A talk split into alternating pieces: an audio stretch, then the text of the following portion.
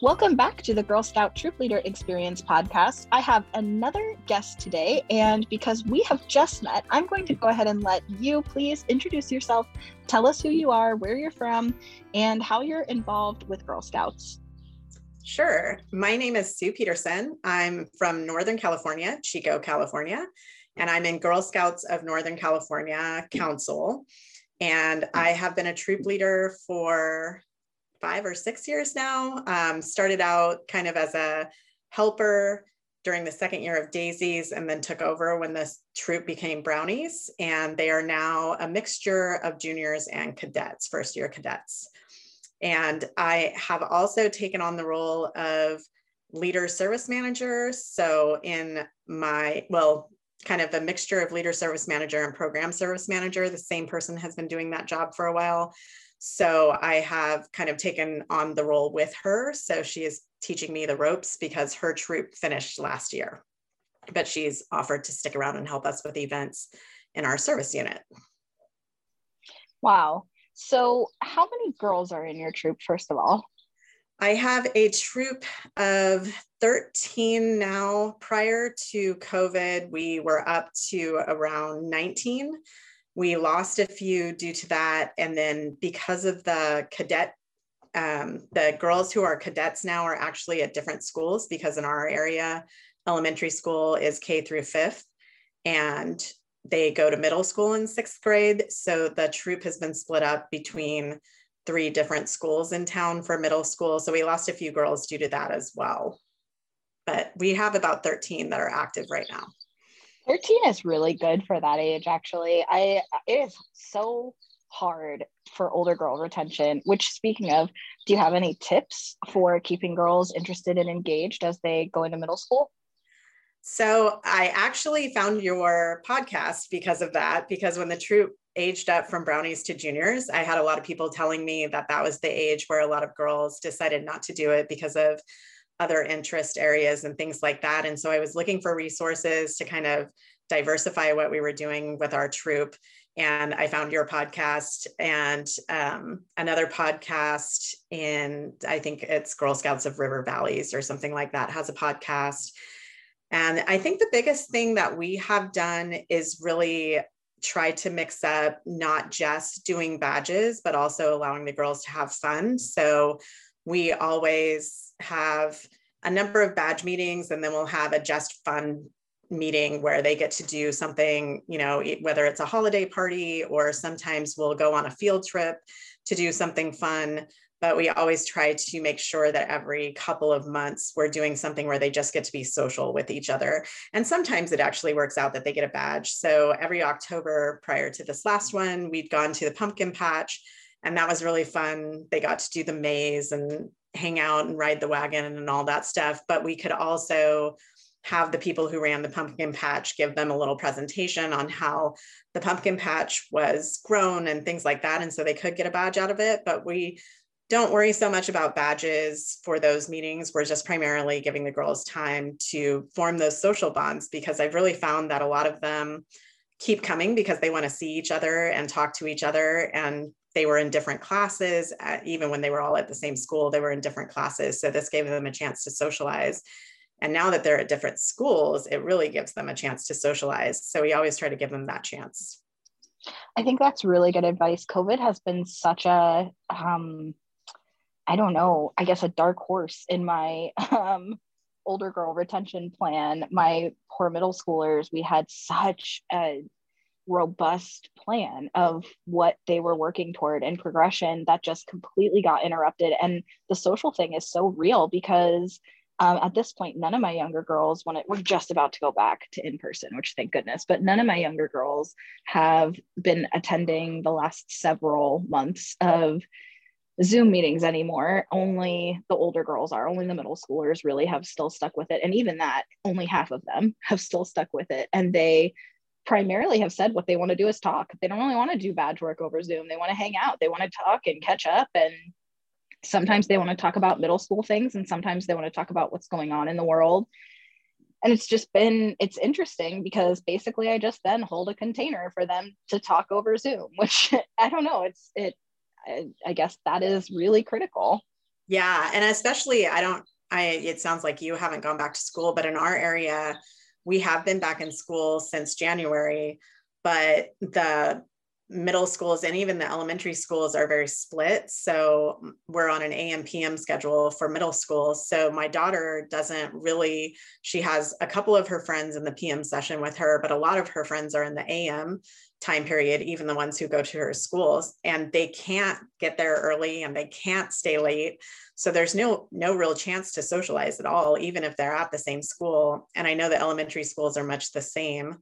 So I think that that virtual connection was really meaningful for my girls. And I actually had a pretty good, I was shocked that we had a really a very good attendance rate in our Zoom meetings. We took a break over the summer, which we usually do. And prior to that, when we went on um, lockdown, we had a couple of meetings, and I purposefully made those really active meetings because I'm a college teacher and I was call- teaching online at the time, and I could see how hard it was to hold even college students' attention in the Zoom environment. And so we did a cooking badge where I actually had them do kind of like a cooking show. So there were three girls, and they gave me a list of ingredients. And all of the girls, I told all the girls to be in their kitchen and what supplies they would need. And they all cooked a quesadilla and they made a pineapple drink from Disneyland. And um, can't remember. Oh, and a dessert, and they all made it together. And so that was really fun. And then the second one we did was a drawing badge where they all got on. And again, three girls had three different drawing projects, but they all had a list of things that they needed and they all did it. So I think that really helped in the virtual environment to make sure that there was constant action because it's really, unless they're just talking to each other, which I always let them hang out after we're done, and they usually stick around for 20 to 25 minutes just talking to each other. A lot of them do.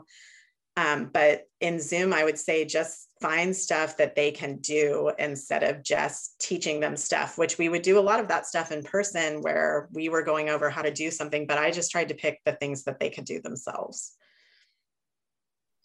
Yeah, I think that's really smart. And I, I've heard that from a couple of volunteers in my area as well who have done some um, comparable, but not the same activities. And I had this whole vision of like, in COVID, I'm going to do all these podcast episodes where I'm going to give people ideas for really cool meetings like that. And you know what is so funny is it's not just the girls bandwidth that has really been tapped into during COVID, but for a lot of us, it's the adults too. And so for me, man, I just I just didn't have it in me, and I am so in awe and amazed by what you've been able to do. And I and I want to share both things because I think that um, for those who are still trying to find ways to make Zoom fun and engaging and um, to keep that attendance high, I think that's the best way to do it. But I also think there's something to be said if if you're feeling like me, if you're listening to this and you're feeling like me, and you're just struggling to just keep making meetings at this point, then um, holding that space for the girls to still just be able to have social time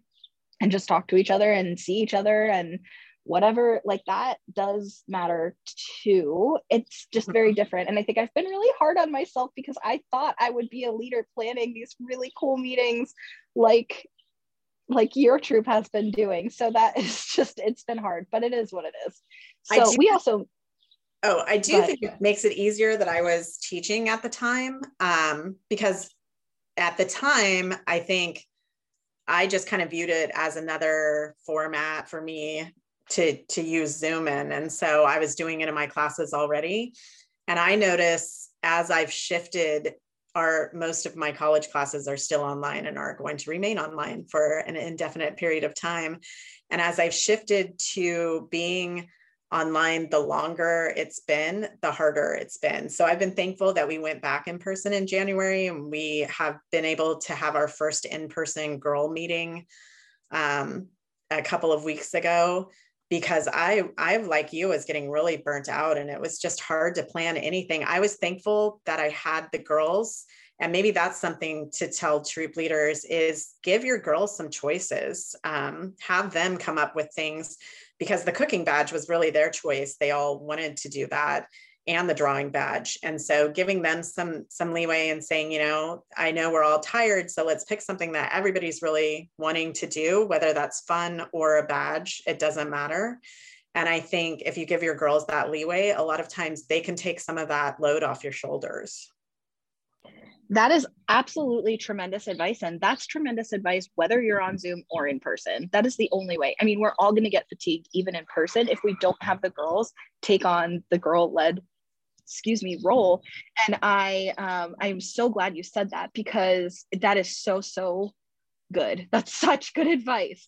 So let's um first of all, let's circle back. That's what everyone's saying these days, right? Let's circle back to um the fact that you mentioned you found my podcast as a resource because I think you're the first person that I've interviewed that when talking about resources that they've utilized for their truth, they've mentioned this podcast. And I'm so oh.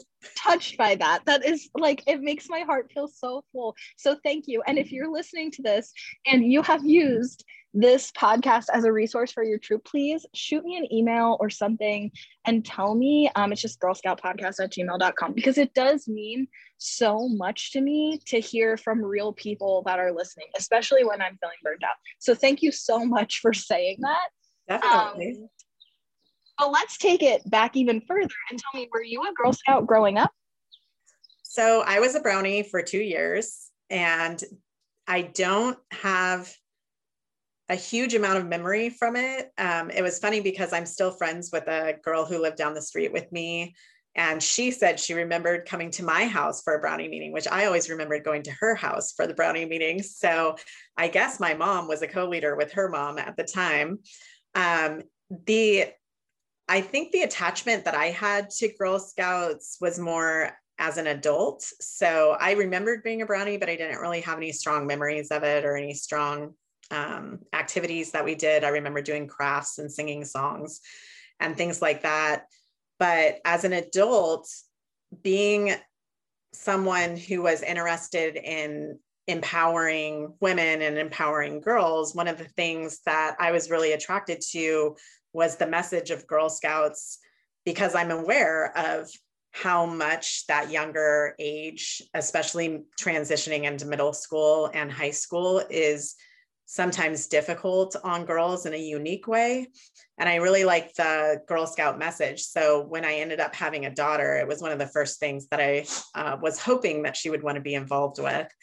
And so when we found the Daisy Troop, she was just super excited about it. Um, and so I was excited about it as well, just because of my attachment to the organization's message. So that's kind of where it comes from. Even though I was a Girl Scout, I don't re- really remember much about it. And so you knew when you had a daughter, you hoped she would be involved in Girl Scouts. Did you also hope to be involved as an adult, or did that happen by necessity?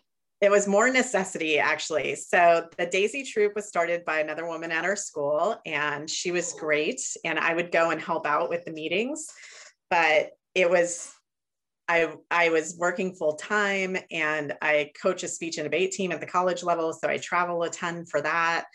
And so it was really nice when it was led by someone else and I could just be involved when I could be. But she switched schools after, um, well, first of all, during the second year of Brownies, she had a baby. And so she even kept coming when she had the baby, but she obviously needed more help. So a couple of us moms stepped up and helped.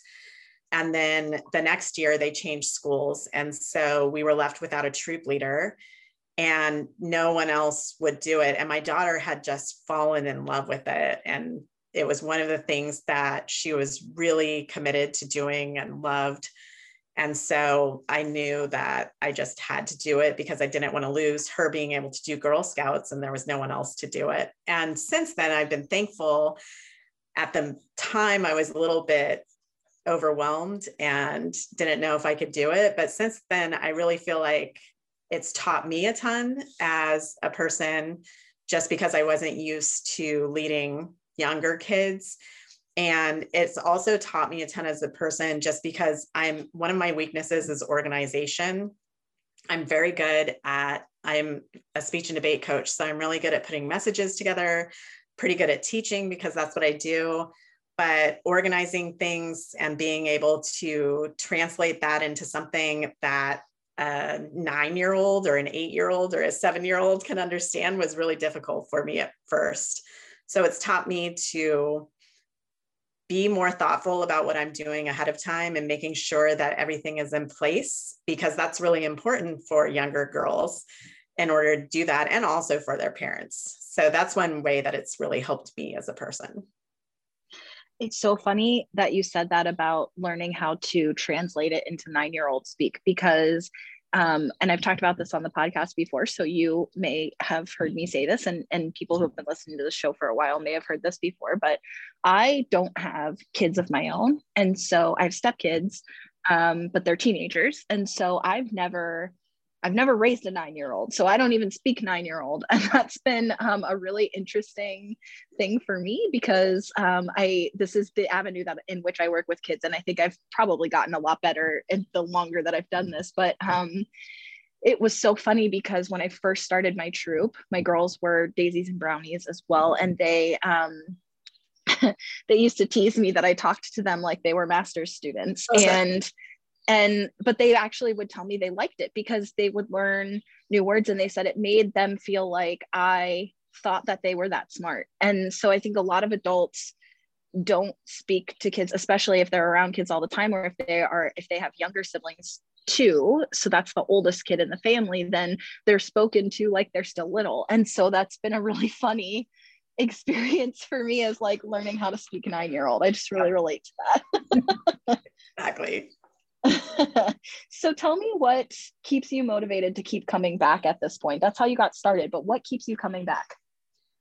I mean, a lot of it is my daughter. Um, she is really into Girl Scouts. Part of it, it, I think, is I see a lot of motivation from other troops. We've been really lucky in our area that we have had two really solid troops of girls who have just finished. So one of them, all the last of them graduated last year. That's the person who I'm working with as the on the service unit. And they had been together since they were brownies. And then the other troop has a few who are still, I think the youngest of them is sophomore, but they've had a few who have graduated last year, a few more who will graduate this year and then some juniors and sophomores who are going through. And those girls, there's at least four of them who have been there since they were daisies.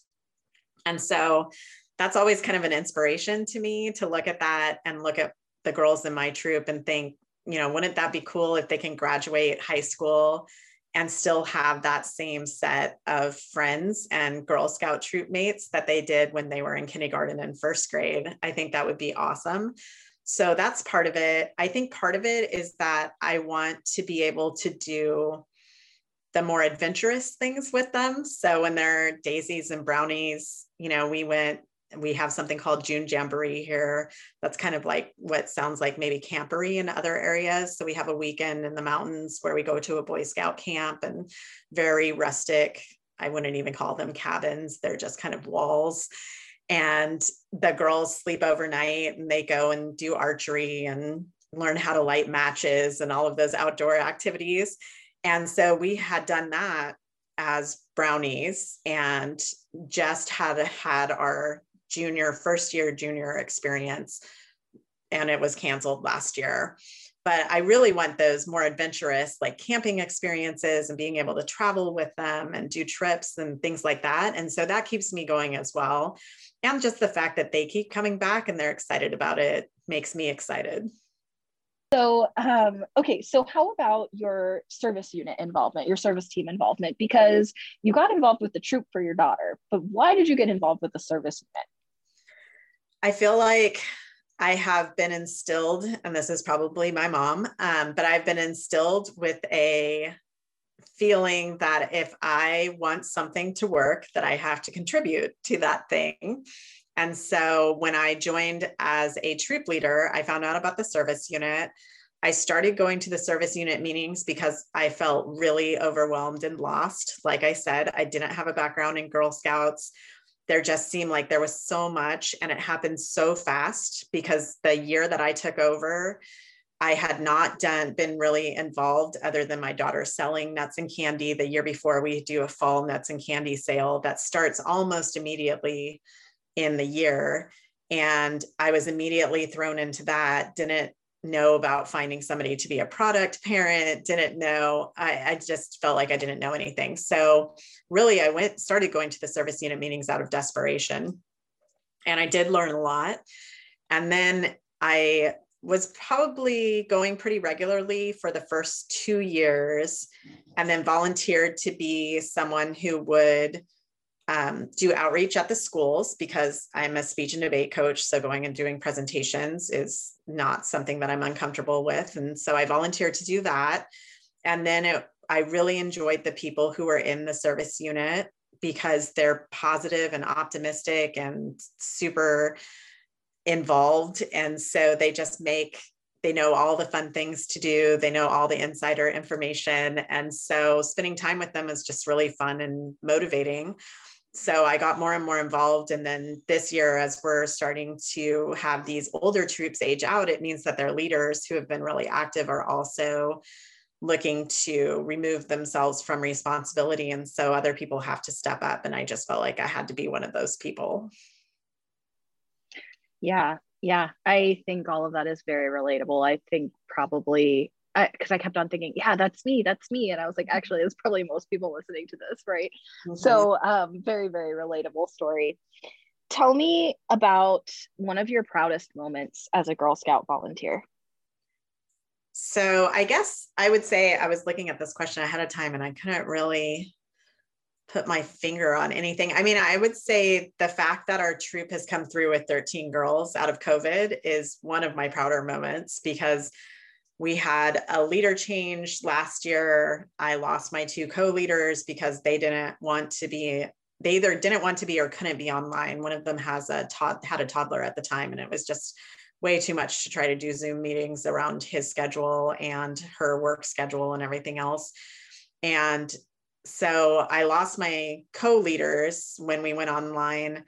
And then I was struggling to kind of figure out whether I wanted to keep going online or whether we should just take a break. And so I think the fact that I kept going and that we came out on the other side and that we've had 13 girls who are remaining and we're picking up new girls all the time, which I think of as a compliment because girls don't those girls are joining because their friends are telling them to join they're inviting them and that to me sends a signal that the girl is really having a good time and is enjoying it and so that's probably my proudest moment. But prior to that, I would say going to Camporee, um, to June Jamboree, which is our Camporee, is probably the biggest thing for me because I'm not traditionally a camper.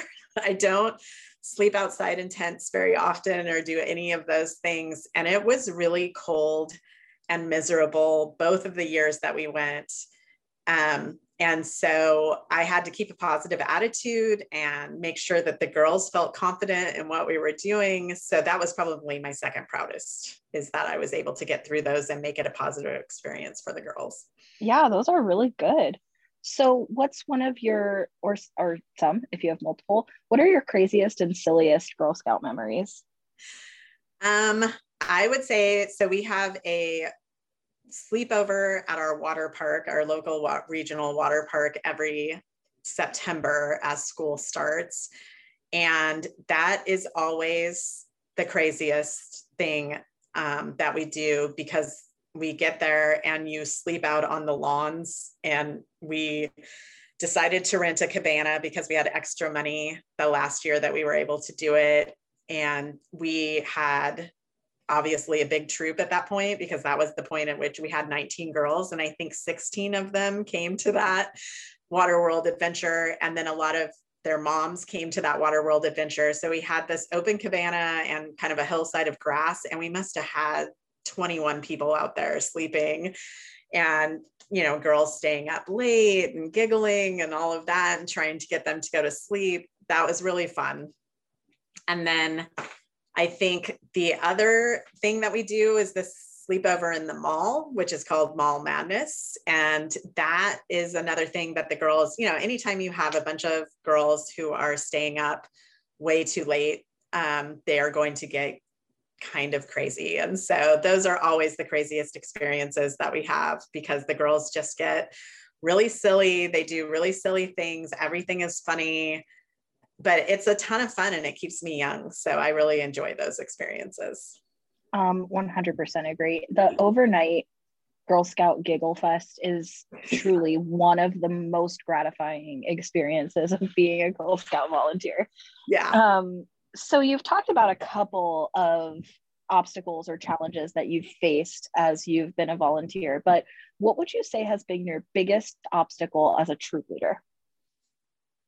I think keeping other parents involved because I'm one of those people, like I said, I'm one of those people who, if something needs to get done, I realize that I have to be involved in it. But I am also very easily, I kind of take on too much and I don't ask for help enough. And so that's one of the things that I run into a lot is that I'll send out one message and say, Hey, I need help doing this. And then if I don't hear back from anybody, I kind of just assume that nobody can do it or nobody's interested in doing it. And I end up doing it myself. And a lot of times, what happens is when the event is going on, I'll have another mom walk up and say, Oh, I wish I would have known that you were doing this. I would have helped out. And a lot of times, it's just that they missed the message or they thought somebody else was going to step up and help. And so they didn't. So, one of the things that I really have to continue to remind myself is to be willing to ask for help and to be willing for, to ask for help again if I don't get it the first time and be willing to ask again if I don't get it the second time because there is a lot to do and it can be really overwhelming as a troop leader to try to do it all. Like this year I took on cookies because our cookie mom stepped down because her daughter was not into the online meetings and so she's not involved and I really wish that I would have pressed more to find somebody to help me do that. Even though a lot of it was online and it was much easier this year than in past years, it was still a lot for the last month. It's been kind of exhausting. So I would say that's the biggest challenge that I have is just yeah, making sure that I have the help I need. That is a common issue. And it's so funny. And again, you probably know this because it sounds like you've listened to a lot of my episodes, but um, I really set myself up for a, pro- a, very similar problem because not having kids in the troop of my own, one of the things that I really established from the get go was like, this is a drop off thing. I don't want all the parents there. Okay. I feel like I'm going to be judged. I don't want that many people breathing down my neck. It's a drop off. We have enough adults to meet the, you know, safety ratios, of course. But, um, but other than that, go home. Like, yeah. Well, and I think that's a, I think that's important too because it gives the girls freedom too. Yeah, I think that yes, and I think that the girls are their best versions of themselves when their their parents aren't there. I really do feel that way. So that was like a huge precedent that we set from day 1 in our troop, but now we have kindergarten through 7th grade and at this point it's like I need help. I need help with all the things. And I also have a problem, I feel like you'll get this too, where I like doing all the things. So I need help realistically because I have limited bandwidth, but it's hard for me to pick what I want to have someone else do. So, one tip, and I've shared this on this podcast before, but one tip that I would say to anyone listening who's feeling this way that they send out those emails for help and no one answers, um, consider what the actual thing is that you're asking for help and consider out of the parents in your troop who do you think would be good at it and who would you actually want to work with on that thing? And then reach out to them individually one-on-one and say you specifically will you help me with this or can you help me with this? Because people often have trouble saying no. So a lot of times if you ask somebody individually they're probably going to say yes unless they truly can't or truly don't want to. Um, or if they've been in therapy and learned how to say no better than I have, then maybe right. they'll also say no. But otherwise, that is generally really effective. Plus, then you get the parents that you want to work with to help you. Because we also have a recurring thing that I hear again and again and again from people. And you, if you're listening, you may feel this way, where there are certain parents that you really, really, really, really, really don't want to volunteer for that thing. Like, please, not that one. So, um, and I say this with love, right? Because yeah. I love all of the families in my troop, but um, but there are just sometimes there's just personality clashes, and you just don't want certain people to help with certain things, and so um, so I know that's a real thing. So if you're listening, hopefully that helps. Yeah, no, I think that's a great idea because, for example, those overnight things, it it really takes a unique personality mm-hmm. to do mm-hmm. that and so you don't want the the overly protective worried about everything mom to be doing that. But they're a great person to put together all of the kind of health paperwork and all of that stuff because they're very mm-hmm. you know detailed about that and concerned about that. And so yeah i think that's a really good message to kind of say okay where are their strengths? And let's give them jobs that are really tied to those strengths and there's also a level too of like if you already have X parent helping you and you know that they are BFFs with Y parent, and asking Y parent to be the additional helper if you need multiple people is going to be helpful. So just thinking that through of like of the individual people, or I know I need three helpers and these three parents are really close. So if I ask these three parents to do this together, they're more likely to say yes because they want to hang out. They hang out anyway. And so these are just some things. And again, I just always go back to I do this with the girls too. I don't, I, for the most part, I don't ever just say, I need a helper with this. Can you help me carry this? Can you help me take this? Um, just can anybody? I pick a specific girl and I say, like, Susie, I need you to do this. and it's amazing how much more effective it is. So that's just my my tip for that. Um, but but speaking of advice, what advice do you have besides that for new troop leaders? I would say, first of all, check out your service unit because I know that they were lifesavers for me. And as soon as I found a couple of people who served as resources, I they offered me their text, you know, their phone numbers so they could text them. And they were just invaluable to getting me through that first year because there was so much happening that I didn't know paperwork and deadlines and how to do the eBudde system. And just there's just so much all the time. So I would say either get in with your service unit, or if that doesn't work out with your time, then I would ask your service unit to direct you to a couple of troop leaders who can serve as mentors. I think that's super important. And I try to do that with new troop leaders in our area. We've set up a Facebook group for our troop leaders in our area. And I try to make sure that whenever someone signs on and says, I'm new and I don't know what's happening, I always make sure to reach out and say, Hey, I can be a resource for you. Just let me know what your questions are, because that makes a huge difference.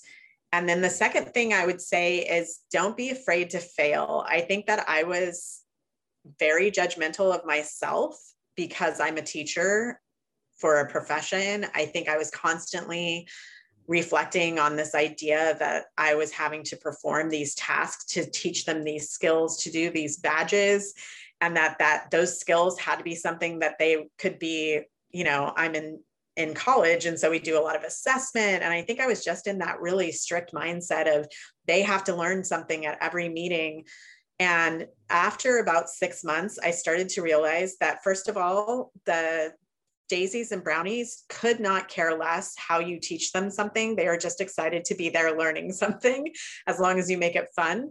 And then the second thing I realized is a lot of what they're learning is just to be better human beings. It's not necessarily about the badge skills. So, certainly go through the steps of the badge, but don't be concerned if somebody doesn't learn exactly how to tie that you know knot or do something else that's related to the badge, as long as they're trying and learning how to learn new things, I think that's the most important thing that you can do, especially with the younger girls. But that even continues to this day. I just think about it as even if they don't learn the skill exactly like they were supposed to learn the skill, by learning to fail, they are learning something.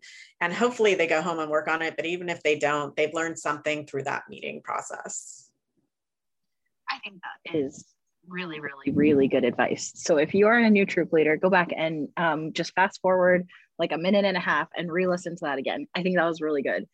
Similarly, what advice do you have for people who are considering starting a troop in the next year? Wow, this is such a unique year to do that. I think a couple of things. The first I would say is be generous to yourself and really decide what the minimum is that you want to do. And when I say that, I mean, we have troops that meet once a week. We have troops that meet once a month. We have some troops that only meet once every six to eight weeks as the schedules work out. And so it's really different for every troop. And I think because Girl Scouts is at least in our area, I don't know what it's like in other areas, but our area is constantly desperate for troop leaders. And that's especially true in this COVID era because so many people don't have the technological skills to run a Zoom meeting. They just don't feel comfortable doing it. Or they feel like the girls are resistant to being online, or they feel like if they're going to be have in-person meetings now they have to manage you know mask wearing and uh, hand sanitizer and all of the protocol that goes along with it. So they feel really threatened by the situation. But i think if you just say to yourself okay i'm going to start this daisies you know if you're going to start a daisy troop they have these um, they have the petals of the daisy that they're trying to earn over the course of being a daisy so, say that you're going to have that many meetings over the course of two years. Maybe that's just once a month meetings or once every six week meetings. But what it does is it establishes Girl Scouts as something in the girls' lives. And then as we come out of this, you can decide whether you want to increase that to maybe now we want to meet for sure once a month, or maybe we want to meet once every two weeks or once every three weeks. But that's something that you can adjust on down the line. So don't be afraid to make Girl Scouts something that works for you because remember, you're volunteering. And if there's a need, then you are fulfilling that need, whether you're doing it every week or just once a month. And I think that's really important because most people, I think, who start doing it realize that it's not as scary as it seemed before they start doing it. But I think because they're told, like, this is the way that it has to work, sometimes they don't start doing it. And so we never get them as leaders. Yes. And with that, I want to say thank you so much for spending some time with me today and sharing a, just a little bit of your story and the story of your troop. It's been truly a pleasure to hang out with you today. You too. And thank you for starting this podcast. I was serious when I said this was one of my go to resources when we got to be a junior troop because you always had a different viewpoint. And i feel like a lot of times that's what i really appreciate about this podcast is that you do have a lot of different types of leaders and different types of experiences that are represented on here. And i think that's super helpful to someone who's trying to figure out how they fit into girl scouts I feel like the Grinch. I feel like my heart just grew. I like I can't thank you enough for saying that. I am, um, as you guys all know, this it's been tough to keep this podcast going through COVID, and it does mean so much to me. And hearing that, it just makes me smile so big. I really, really, really appreciate it. So Yay. thank you. Yeah.